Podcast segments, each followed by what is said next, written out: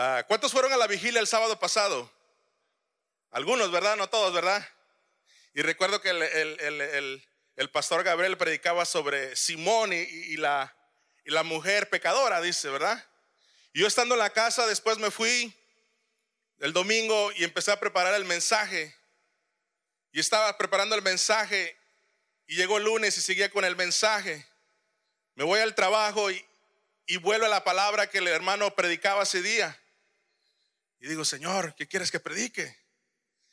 Porque a veces queremos predicar otra cosa, pero a veces no es lo que uno quiere, sino lo que Dios quiere, ¿verdad? Si le va a dar aplausos a Dios, déselo fuerte, mi hermano. Entonces yo meditando en la palabra, ese día lunes recuerdo, yo trabajo en un restaurante, hermana, hermanos. Yo llegué ese día y, sentí la presencia de Dios en ese momento. Recuerdo que yo me quedé solo, se fue el jefe a hacer las compras, los empleados no llegaban. Y yo sentí la presencia de Dios en ese momento y yo empecé a llorar, hermanos. Yo empecé a llorar, empecé a sentir algo que quemaba mi cuerpo y volví a venir la palabra que el hermano había predicado ese día. Y el hermano predicaba de Simón, pero el Señor no me llevaba a Simón, me llevaba a la mujer pecadora. Yo decía, Señor, pero este mensaje ya lo compartí, Señor. No importa, no importa, dice. Tú dalo. Ok, gracias. Y me quedé con eso meditando y puse alabanza. Y puse alabanza en el trabajo y yo me gozaba, lloraba, hermano. Yo lloraba en ese momento y decía, Señor, wow, digo, gracias por este momento que tengo contigo aquí en el trabajo. La presencia tuya está conmigo. Y yo lloraba, hermano, yo lloraba, yo estaba ahí. Estaba solo, aproveché el momento. Porque seamos realistas, a veces no se puede cuando trabajamos con gente que no conoce, ¿verdad? Es difícil a veces. Y tenía ese momento de intimidad con el Señor en el trabajo. Yo no sé cómo hice las cosas, pero todo salió bien en ese momento, hermano. Y me tocó yo, trabajo en un restaurante y me tocó cortar cebollas. Más estaba llorando, hermano. Yo lloraba, lloraba. Y, cuando llegó el patrón, pues esa fue la excusa más grande para seguir llorando. Yo seguí llorando y seguí llorando, Señor. Dije, gracias, Señor. Gracias, Señor. Gracias por ese toque especial. Decía, bendito sea tu nombre, Padre. Sé que estás conmigo, que estás con tu pueblo, que aún sigues hablando a tu pueblo. Porque dice que el Señor es el mismo de ayer, de hoy y de mañana, hermano. ¿Verdad? Él es el mismo, hermano. No hay otro Dios, ni otro nombre dado a los hombres, sino Jesucristo, Rey y Redentor. Aquel dice que nos llamó a la luz admirable. Aquel que nos ha dado un nombre, porque antes estábamos en el anonimato. Pero cuando vino el Señor y hizo el sacrificio, ahora estamos con Él juntamente, dice. Dice que Él fue el cordero inmolado. Y déjame, le, digo algo aquí rapidito.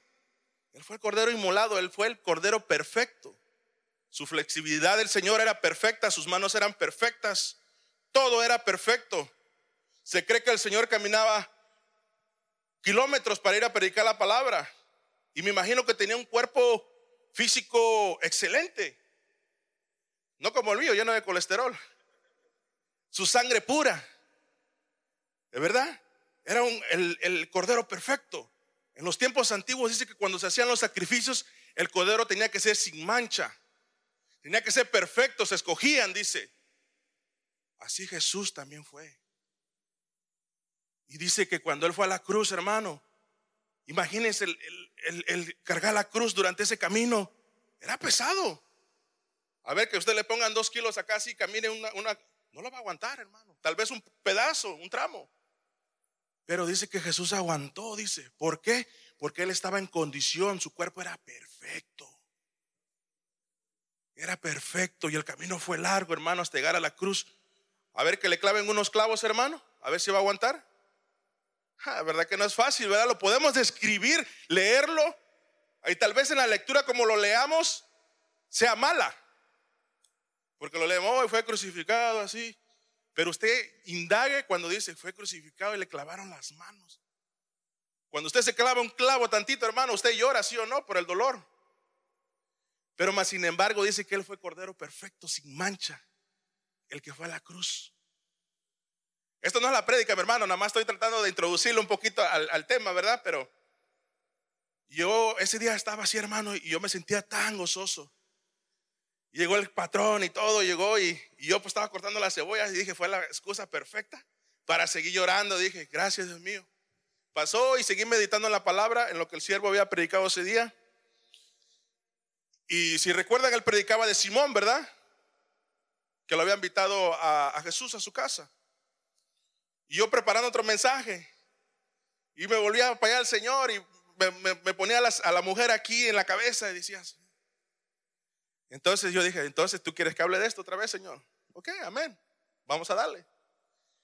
Y si no mal recuerdo, dice que la mujer era una mujer pecadora. Era una mujer que tenía mala fama. Y cuando Simón lo invita a su casa, dice que él solamente para ver lo que había, ¿verdad? Lo que, quién era él. Mas sin embargo, él no siguió las, las costumbres, las reglas. Mas sin embargo, esta mujer cuando escuchó, ella provocó algo en Jesús. Y ella entró a ese lugar. Provocó algo que impactó al Señor. Pero el Señor fue paciente, esperó a ver qué, qué haría ella. Porque el Señor todo lo sabe, hermano. Él todo lo sabe, Él sabe su necesidad, Él sabe su dolor, Él sabe lo que usted está pasando. Y esta mujer dice que llegó ahí y le lavó los pies al Señor. Hizo lo que Simón no hizo. Esta sierva estaba sirviendo al Señor, prácticamente. Lo que Simón no le había hecho, no le había dado agua para lavar los pies. Y lo que se acostumbraba hacer, servir. Y la mujer lo hizo. La mujer estaba sirviendo al Señor, pero dentro de ella había una necesidad. Yo me imagino que la mujer tenía mala fama, como decimos, y andaba por ahí, escuchó que Jesús de Nazaret andaba por ahí y dijo, no me importa, yo tengo que ir a ese lugar. Y ella provocó algo, porque ella recibió un milagro. Porque a lo último del pasaje le dice, oh mujer, tu fe te ha salvado. Estoy introduciendo el tema, hermano, Solamente la introducción. Y le dijo, tu fe te ha salvado. Y vinieron las críticas y dijeron, ¿verdad? Pero sabemos que Dios es amor y conoce el corazón de cada uno de nosotros. Cuando usted viene arrepentido al Señor, yo sé que el Señor va a hacer algo a su favor. Porque usted viene con el corazón. La mejor alabanza que le podemos dar a Dios es del corazón, no de labios, hermano del corazón, no como aquel pueblo dice que la alababa solamente de labios, pero su corazón estaba lejos. Y en la actualidad es lo mismo, porque hay muchos hermanos que alabamos hasta ahí nada más. Salimos y se acabó. Nos vemos el próximo domingo. Pero más sin embargo, cuando le damos la mejor adoración a Dios del corazón desde adentro, es la que Él recibe. Y Él sabe. Y uno se alegra juntamente con Él porque sentimos esa paz. Viene ese gozo. Y lo que el diablo hace es quitarte el vino, que es la representación del gozo. El diablo te quiere quitar lo primero que te quiere quitar es el gozo. Y él no quiere que tú te goces. Y cuando eso sucede, viene la decadencia. Empiezan a surgir cosas en tu vida. Ya no todo marcha bien. Vienes a la iglesia, todo te cae mal. La misma alabanza, qué sé yo. La misma prédica, ya, ya no es el mismo gozo.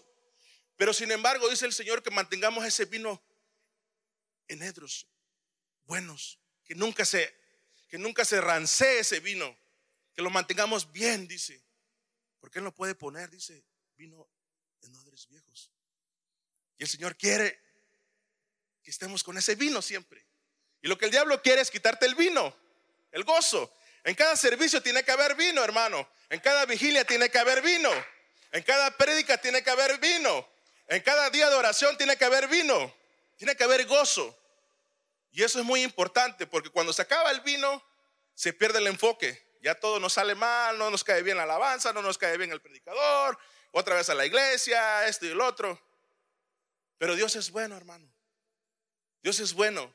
Y si usted alguna vez ha sentido así, Señor, dame el, dame el gozo otra vez, devuélvemelo. Quiero ser ese recipiente que tú pongas otra vez más ahí. ¿Verdad? Para tener un buen vino se terrenalmente creo que se toma alrededor de 10 años, creo, para que esté bien añejado y esté en buena condición y buen vino y sea de calidad. Y usted no espere 10 años, hermano. Dios lo puede hacer hoy. Dios lo puede hacer en este momento. Amén. ¿Verdad? Estoy introduciendo, hermano. Ya vero, llegamos a la palabra.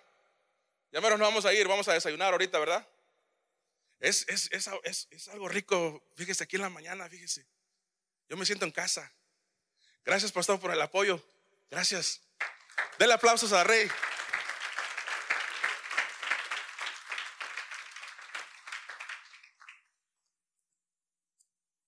Y así, así trató el Señor en estos, en estos días. Cuando escuché, cuando fuimos a la vigilia, estuvimos ahí y el brother predicó. O sea, ahorita ya es totalmente diferente el mensaje que el brother dio, ¿verdad? Hablaba de Simón. Ahora estamos con la, con la mujer. Ella recibió un milagro, hermano. Hay sectas, hay doctrinas que que ya no creen en milagros. Creen en otras cosas, ni en la medicina, cosas Hermano, ya la gente está un poquito mal en ese lado. Pero la palabra dice que Él es el mismo de ayer. Él es el mismo de hoy y de mañana. Si Él hacía milagros, Él lo sigue haciendo hoy, porque es el mismo. La palabra lo dice. Y mañana seguirá haciendo lo mismo. Hasta el día que nos vayamos con Él, hermano. ¿Verdad? ¿Por qué no nos ponemos de pie y oramos por la palabra, hermano? Ayúdame, acompáñame. Padre, te damos gracias, Señor Sabemos que antes de la palabra está la adoración, la exaltación a tu nombre, Padre.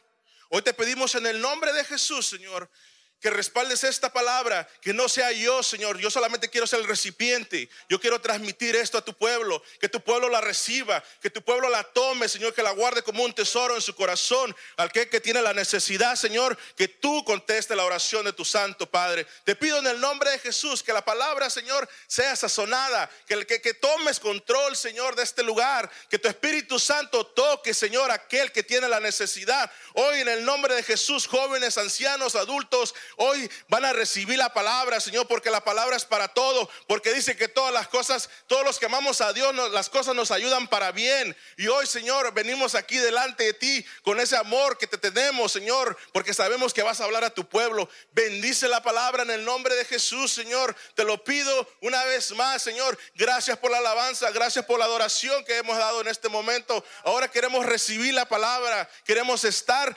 aún más delante de tu presencia. Damos gracias Gracias por el sacrificio que diste, Señor, que ahora podemos venir confiadamente hasta el trono de la gracia. Hoy recibe la Padre en el nombre de Jesús. Te doy gracias. Amén, amén y amén. Puede tomar su asiento, mi hermano.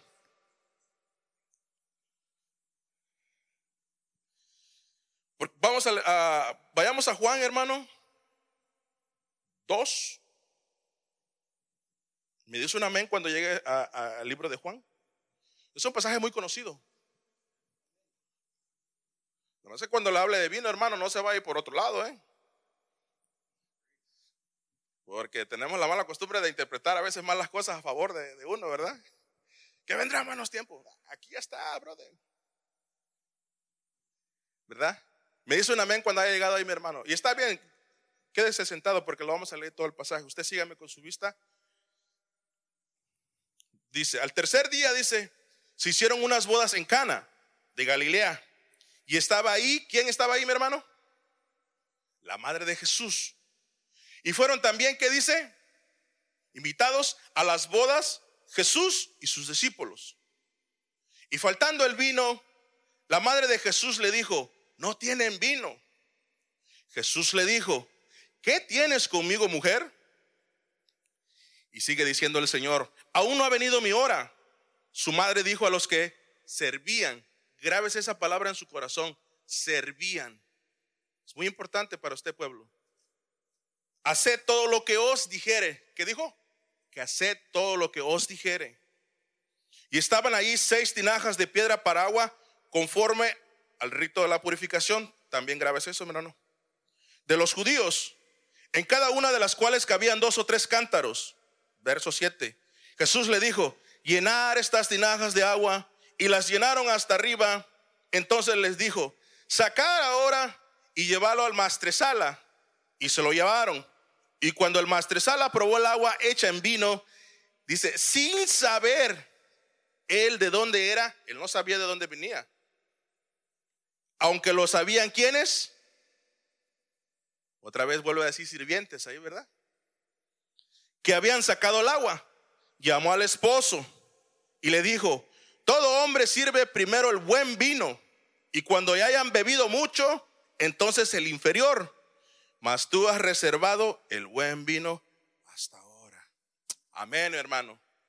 Un pasaje que podemos sacar muchas cosas ahí, ¿verdad? Pero no hay que confundirnos con el vino alterado, ¿verdad? Sino el vino, el gozo del Señor. Dice que a Jesús lo invitaron a una, una boda, ¿verdad? Y estaba su mamá ahí con ellos. Llegaron a la fiesta y, pues en cada fiesta se acostumbraba en esos tiempos que hubiera vino, ¿verdad? El mejor se daba, dice al principio, y el último, pues ya, cuando ya estaban un poquitos ahí, ya estaban ahí entrados, dice el pastor, y andaban ahí bailando y todo. Y ya se daba el otro, ¿verdad? Pero aquí surge algo muy importante. Y yo, y yo me identifico mucho con la mujer aquella, volviendo a la prédica del hermano, la mujer pecadora. Me identificaba mucho y cuando el Señor me hablaba, yo me quedaba así sorprendido, Señor, ¿en serio esto? ¿Otra vez? Tú dale, pues vamos a darle, ¿verdad? yo me identificaba mucho con esto y decía, wow, sí es cierto, Señor. Esta mujer provoca algo allá y toca el corazón de Jesús. Estaba sirviéndole al Señor cuando le lavó los pies y lloraba, dice. Lloraba. Yo me imagino que el Señor se quedó, ¿verdad? Así como sorprendido. Porque las costumbres que eran antes, el que te invitaba tenía que hacer eso. Mas sin embargo nunca lo hizo. Pero sabemos por qué, ¿verdad? Y esta mujer hizo todo lo contrario. Había una necesidad en ella en su corazón, así como nosotros hemos tenido necesidades.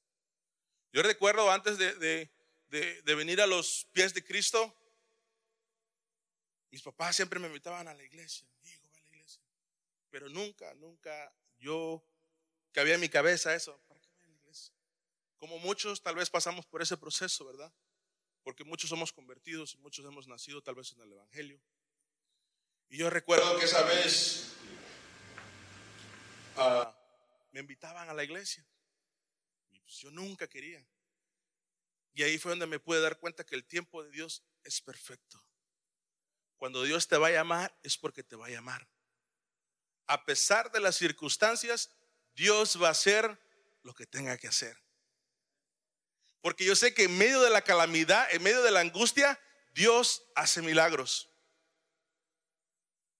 A muchos a veces es difícil que lo entendamos de esta manera.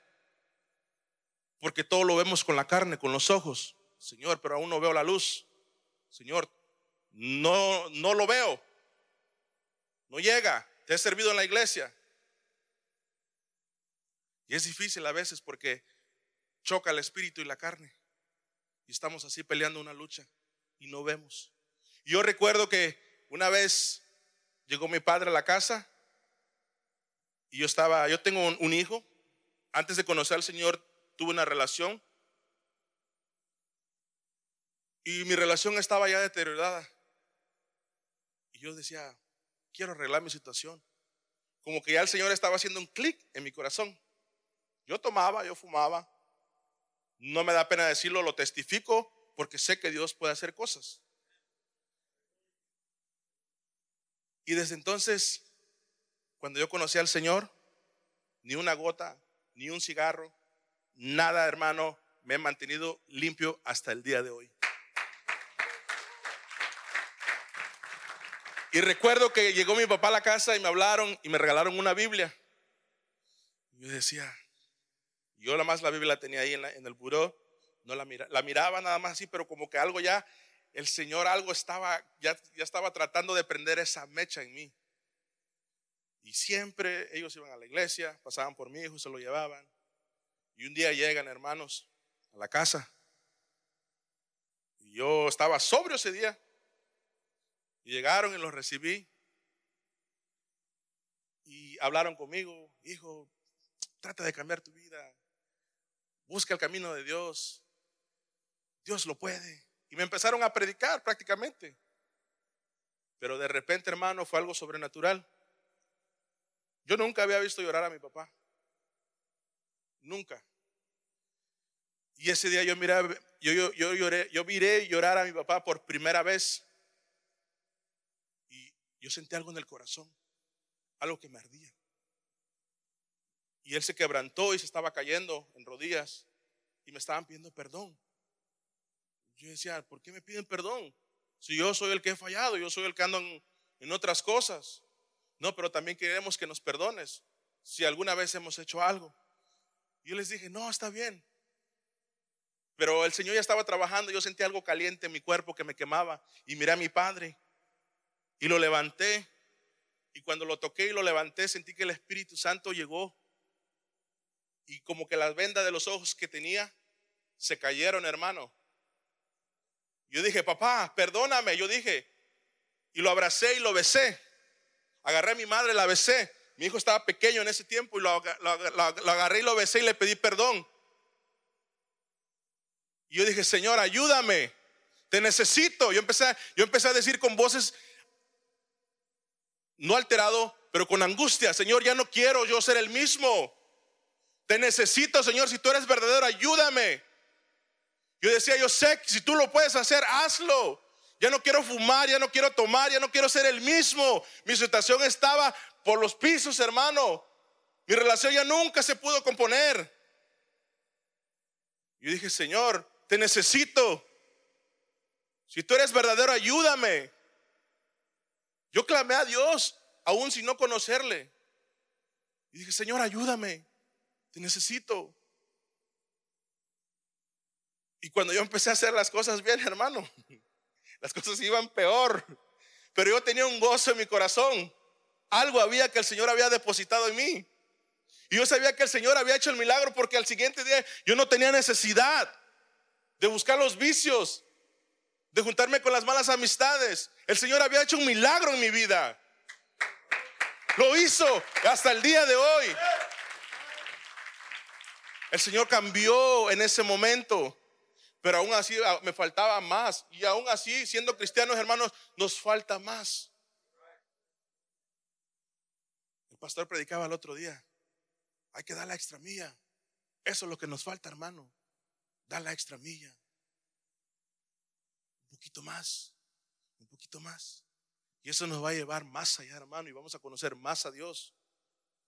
Yo recuerdo que el Señor hizo un milagro en mi vida. Y cuando yo quería restaurar mi relación. Nunca me casé, hermano, porque vivía en unión libre, se podría decir, ¿verdad? Antes de conocer a Cristo. Y surgieron cosas, hermano, que todo empezó a empeorarse y yo hasta ella se quedaba así, esto como que este loco que tiene. ¿ah? Pero ya la situación estaba ya para terminarse. Yo quise hacer lo mejor y no se pudo. Pero había un gozo en mi corazón. Yo siempre quería que, que mi hijo creciera en un lugar de familia. Pero después entendí por qué. Y escudriñaba la, palabra y entendía muchas cosas. Digo, Señor, porque yo tenía eso con Dios y decía, Señor, quítame esto. Pero había un gozo de todas maneras, hermano. Y desde entonces yo seguí a Cristo. Hasta el día de hoy. El Señor hizo un milagro. Y yo le doy muchas gracias a Dios por eso. Yo doy gracias a Dios porque me ha puesto en una casa donde yo he crecido. Sé que los milagros existen y sé que los milagros aún siguen existiendo. Solo persevere en la doctrina de Cristo, hermano. Persevere para que usted pueda alcanzar lo que el Señor tiene para usted. Dice que, dice que el tercer día fueron a unas bodas y estaba ahí la madre de Jesús. Y fueron también invitados Jesús y sus discípulos. Y faltando el vino, dice, la madre de Jesús le dijo, no tienen vino. Entonces me imagino que Jesús se quedó y a mí qué? Pues yo soy invitado, ¿verdad? Así, naturalmente, ¿verdad? Es como que se le dijera al brother, ¿sabes qué, brother? Te invito a mi boda, pero no sé si trajiste la comida y la novia, tal vez, ¿eh? Va a decir uno, pues, ¿qué onda? Y entonces así dijo también el Señor, ¿Y yo qué? Ah, o sea, no fue ni grosero el Señor, sino yo que, el Señor hubiera dicho, pues mamá, a mí me invitaron, yo soy invitado, mis discípulos conmigo están invitados, o sea, yo no, yo no estoy aquí por otra cosa, me invitaron a la boda, yo vengo a la pachanga, dice, ¿ah? Jesús le dijo, ¿qué tienes conmigo, mujer? Aquí podemos ver claramente que la madre de Jesús está impulsando a Jesús hacer un milagro. Es claramente, hermano. Porque Jesús le responde, ¿qué tienes conmigo, mujer? Y le dice el Señor, aún no ha venido mi hora. Fíjese, no era la hora del Señor, no era el momento. Mismo el Señor lo dice. Y su madre le dice que no hay vino. Como si vamos a una fiesta y no hay vino y no hay comida, no hay nada, así simple. Diré a la mamá, pues, hey, conviértete el vino, ¿no? Porque sabía lo que él era. Y usted y yo sabemos quién es Dios. Usted y yo sabemos quién es Dios y lo que Dios puede hacer a través de cualquier cosa. Porque Dios es poderoso. Él es grande. Y dice, su madre dijo a los que servían, aquí hay una palabra muy importante, hermano. El servir a Dios, hay beneficios. Yo me imagino que en cualquier iglesia hay necesidad de miembros, de hermanos que trabajan en la obra. Apoyen a su pastor. Sirvan. Si usted quiere venir a milagros, quiere ser de los primeros, sirvan la casa del Señor. Si no quiere servirlo, no importa. Usted va a ser el último que mire milagros. Va a ser el último, pero en su amor y su misericordia el Señor lo va a hacer. Porque Dios es bueno. Porque Dios es bueno. Y dice, su madre dijo a los que servían, haced todo lo que os dijere. Y estaban ahí seis tinajas de piedra para agua, conforme al rito de la purificación de los judíos. Ahí se lavaban las manos. ¿Usted cree que Dios no puede hacer, usar cualquier vaso yo me pongo en ese ejemplo porque yo no era nadie, yo era simplemente un, se podría decir, un borracho, alguien que fumaba. Sin embargo, yo fui el recipiente que usó Dios para convertirme a mí mismo de mis pecados y de las cosas que yo hacía antes. Y estaban ahí seis tinajas de piedra para agua conforme al rito de la purificación de los judíos. O sea, a Dios no le importa qué recipiente usar. Tal vez no lo va a cambiar en ese momento, pero va a ser un hermano para que usted reciba una palabra, para que usted tal vez venga ese refrigerio a su vida. ¿Qué sé yo, hermano? Porque Dios trabaja de muchas maneras. Y para entender el corazón de Dios nunca lo vamos a hacer, hermano, porque Él es, uh, He's amazing. En cada una de las cuales cabían dos o tres cántaros. Y Jesús les dijo, Aquí hay algo muy importante. Jesús les dijo, Jesús les dio una orden. Cuando el Señor te dé una orden, hágala, hermano. Cuando el pastor de la iglesia le pide que lo apoye, hágalo, hermano. Hágalo. Ayuda a su pastor. Ellos también son seres humanos. Se cansan. Llega el momento. Apoya a su pastor. dice que recibieron la orden de Jesús porque Él les dijo, llenar estas tinajas de agua y las llenaron hasta arriba, dice. Entonces les dijo, sacar ahora y llevarlo al maestresala. ¿Alguien sabe qué es un maestresala? Era el experto en, en probar el vino o era tal vez el ayudante del rey y que probaba las cosas, el que hacía que estuviera bien, las cosas que fueran. O sea, era el especialista, se podría decir él sabía cuál era el buen vino, él sabía cuál era la mejor comida, tal vez, o X. Y dice, llévenselo al maestresala. Y se lo llevaron, dice. Cuando el maestresala, dice, probó el agua hecha en vino, fíjese, sin saber, dice, de dónde era. Él no sabía de dónde era el vino que venía. Él no sabía, fíjese, hermano. Aunque lo sabían los sirvientes. Vuelve a mencionar la palabra servir. ¿Ya ve que servir es importante? El servir es importante en la iglesia. Pastor, pero yo no tengo talento. Claro que tienes talento. Búscalo. Por ahí está escondido. Ahí está. En cualquier cosa en la iglesia, hermano. Si a usted le gusta ir a evangelizar, hágalo, vaya. Pastor, ¿sabe qué? Pues yo no sé hacer otra cosa, pero puedo limpiar la iglesia. Amén. Usted está sirviendo al Señor. Y usted va a ser uno de los primeros que mire milagros, que mire la respuesta, porque el servir es bueno y hacerlo de corazón. Y se lo llevaron. Cuando el maestresala probó el agua hecha en vino, sin saber de dónde él era, aunque lo sabían los sirvientes que habían sacado el agua, llamó al esposo y le dijo, todo hombre sirve primero el buen vino, y cuando allá hayan bebido mucho, entonces el inferior, mas tú has reservado el buen vino hasta ahora. El esposo tampoco sabía. Ah, de cuenta que lo estaba regañando. ¿qué pasó contigo? ¿Por qué sacaste el buen vino hasta ahorita? ¿Me entiende? Dios puede hacer cualquier cosa, en cualquier momento. Yo no sé su necesidad de usted o el milagro que usted espera, pero yo le puedo asegurar que usted estando en la iglesia aquí, el Señor allá afuera puede estar resolviendo su problema. El Señor puede estar trabajando en tus hijos. Si no se ha convertido tu hijo, tu hija, siga perseverando, hermano, porque Dios es fiel y lo va a hacer. Sea paciente, porque el tiempo de Dios es perfecto. No podemos alterar las cosas de Dios.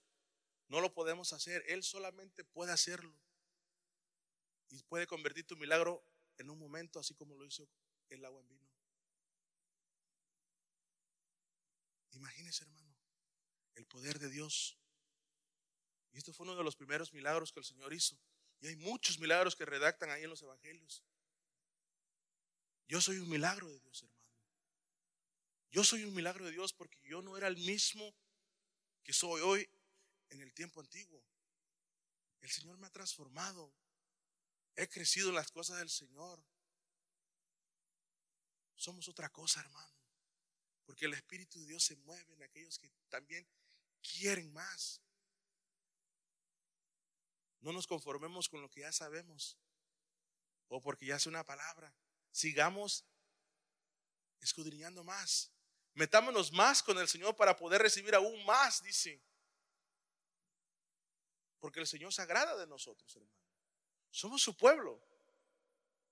Somos el pueblo de Dios. Yo me imagino como el padre al hijo que quiere lo mejor para su hijo, así es también Dios con nosotros. Él quiere lo mejor para nosotros. Él quiere que usted sea un buen hijo, que usted sea próspero, que todo lo que sus manos haga prospere. Y si usted sirve en la iglesia, gloria a Dios, hermano. Porque hay necesidad. No creo que haya iglesia perfecta, hermano. Y Dios quiere que sirvamos a Dios, que sirvamos en la iglesia, para ser uno de los primeros en recibir aquello que anhelamos. Pero ojo hermano, no pidamos cualquier cosa vana, porque el Señor nunca va a responder a eso. Dios conoce nuestro corazón. Yo tenía esa necesidad y le dije, Señor, ayúdame, porque ya mi cuerpo físico era otro, ya era otra cosa, hermano. Le dije, Señor, ayúdame, te necesito. Y clamé a Dios y Dios me oyó. Y Dios me cambió. Porque no fui yo, hermano, quien lo hizo. Fue a través de su amor, de su Espíritu Santo, de su paz. Y todo lo que usted le quiera agregar, hermano, Él lo hizo. Y lo sigue haciendo porque Él va a perfeccionar la obra en nosotros. Porque Dios es bueno, hermano. Dios es bueno. Le quiero dar un ejemplo, hermano. Vayamos a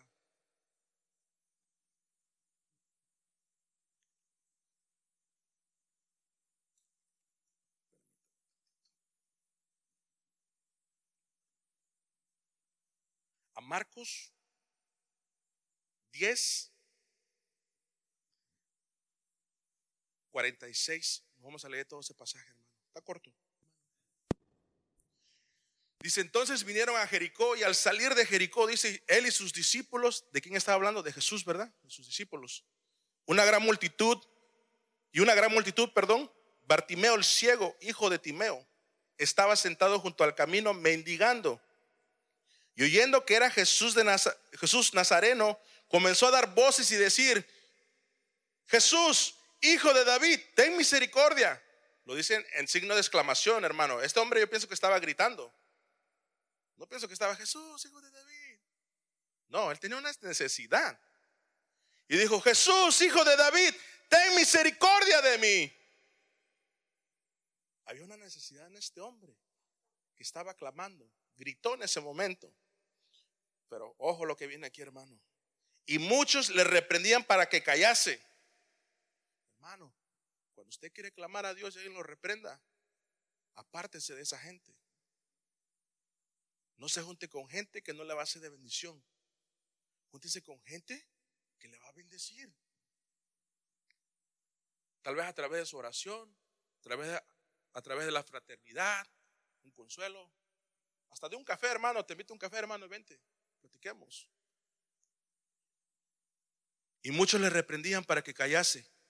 Pero él clamaba mucho más. Clamaba mucho más, dice la palabra. Hijo de David, ten misericordia de mí. Volvió a decir lo mismo, hermano. Entonces Jesús dice, deteniéndose, mandó a llamar, llamarle y llamaron al ciego diciéndole, este es el tipo de persona con la que usted se tiene que juntar, hermano. Le dijeron, ten confianza, levántate, te llama. Ese es el tipo de gente con la que usted se tiene que juntar, hermano, para que usted se edifique y edifique a otros. Y le dijeron, ten confianza, levántate, te llama. Él entonces dice, arrojando su capa, se levantó y vino a Jesús. Ahí tenemos que despojarnos de cosas que no nos edifican, hermano. Es duro a veces despojarse de cosas que, que a veces anhelamos, pero a veces nos impiden recibir tu milagro o recibir lo que tú estás esperando de Dios. Entonces dice él arrojando su capa. Yo no me imagino que agarró y la dobló, hermano. Y dice, espérame, espérame. No, ¿verdad? Él agarró su capa y la tiró. Se levantó y vino, Jesús, y vino a Jesús. Respondiendo Jesús le dijo, Fíjese qué caballeroso es el Señor. ¿Qué quieres que te haga? Está preguntando el Señor al ciego. ¿Qué quieres que te haga? Hoy el Señor te dice, ¿quieres? ¿Cuál es tu milagro? ¿Qué quieres que yo haga en tu vida? Y el ciego le dijo, maestro, que recobre la vista. Y Jesús le dijo, vete, tu fe te ha salvado. Aquí podemos volver a ver esta palabra tu fe te ha salvado. Fue lo mismo que le dijo en, el último, en la última parte del pasaje a la mujer pecadora. Y enseguida recobró la vista, dice. ¿En qué momento recibió su milagro, hermano? No lo escucho, hermano. Enseguida. Así trabaja el Señor. Pero este hombre estaba clamando, estaba pidiendo a gritos. Hijo de David, misericordia de mí. Yo me imagino que se hincaba o que hacía, brincaba, aún estando ciego, clamando al Señor por su milagro. Y Jesús le dijo, vete, tu fe te ha salvado. Y enseguida recobró la vista y seguía a Jesús en el camino. Nosotros, hermanos, que ya le conocemos, aún que no hayamos recibido el milagro en el momento, porque el tiempo de Dios es perfecto y Él sabe cuándo, hay que seguir a Jesús de todas maneras. Hay que seguir en el camino de la palabra en la doctrina de Cristo. Vayamos a otro capítulo, otro, otro pasaje rapidito, hermano. Ya casi nos vamos, ya es hora de desayunar, ¿verdad?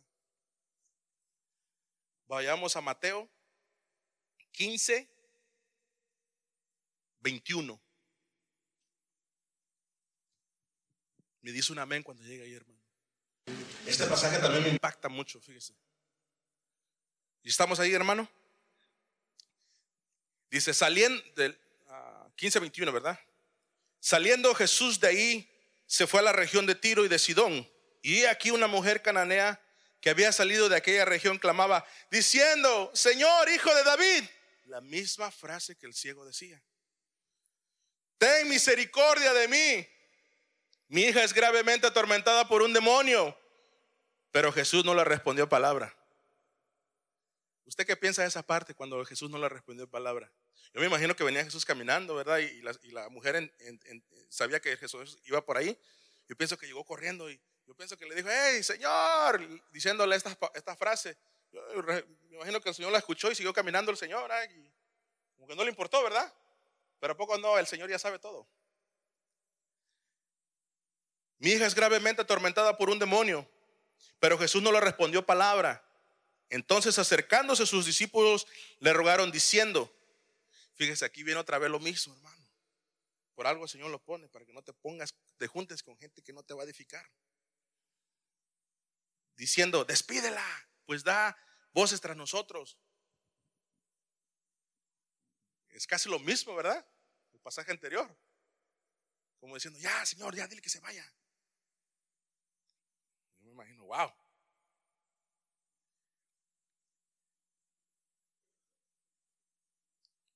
24, hermano. Él respondiendo dijo, no soy enviado sino a las ovejas perdidas de la casa de Israel. Fíjese, hermano, aquí viene algo tremendo. Entonces ella vino y se postró ante él. ¿Qué hizo? Se postró, diciendo, Señor, socórreme. Está en signo de exclamación, hermano. Para leer la lectura tenemos que ponerla como un poquito más de sabor, como diciendo, Señor, ayúdame, aquí estoy.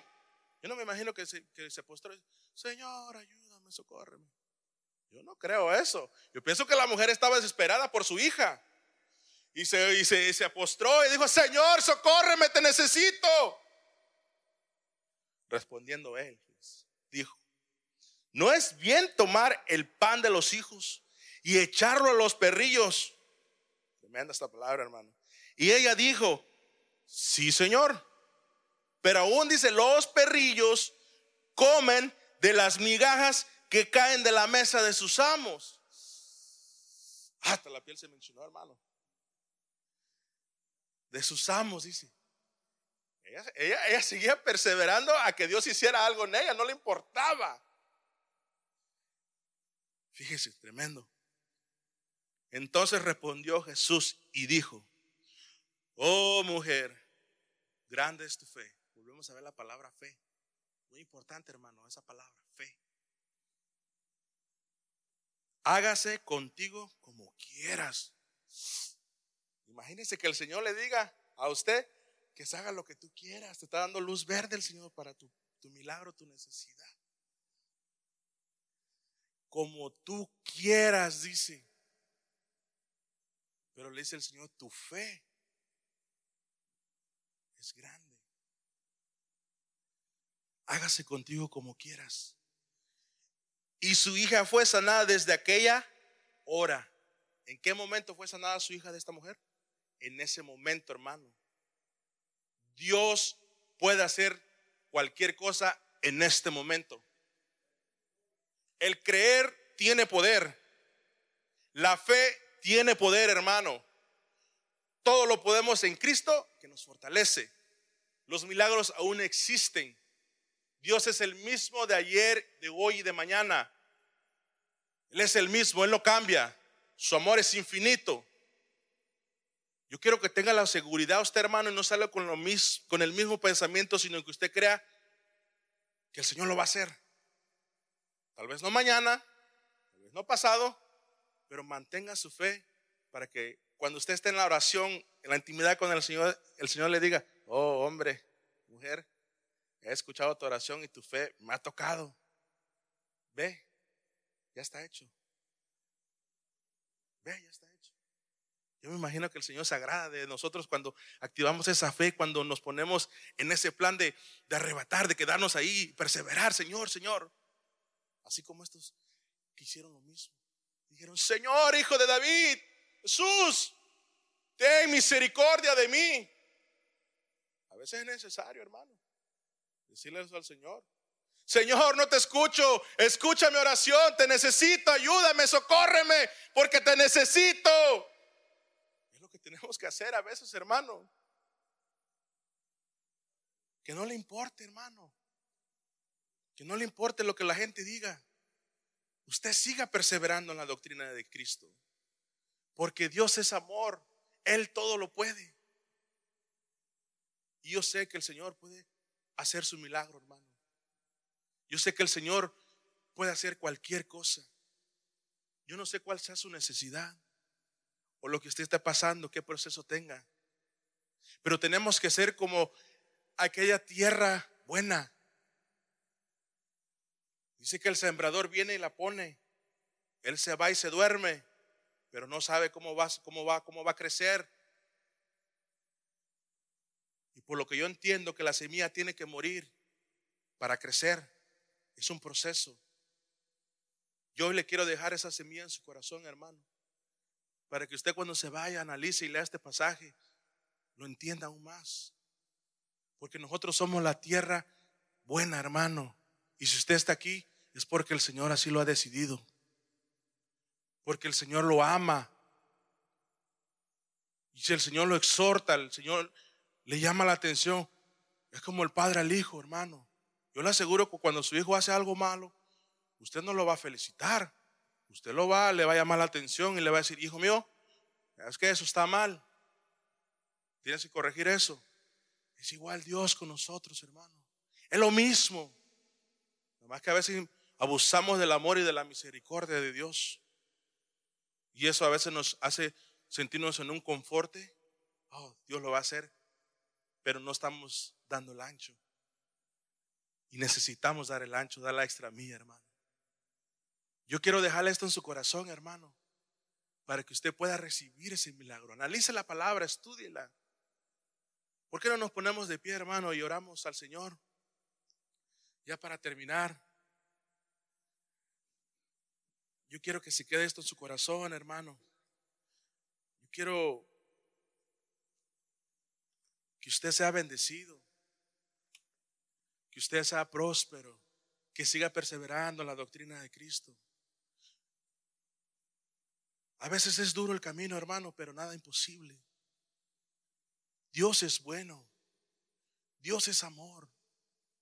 En Él todo lo podemos.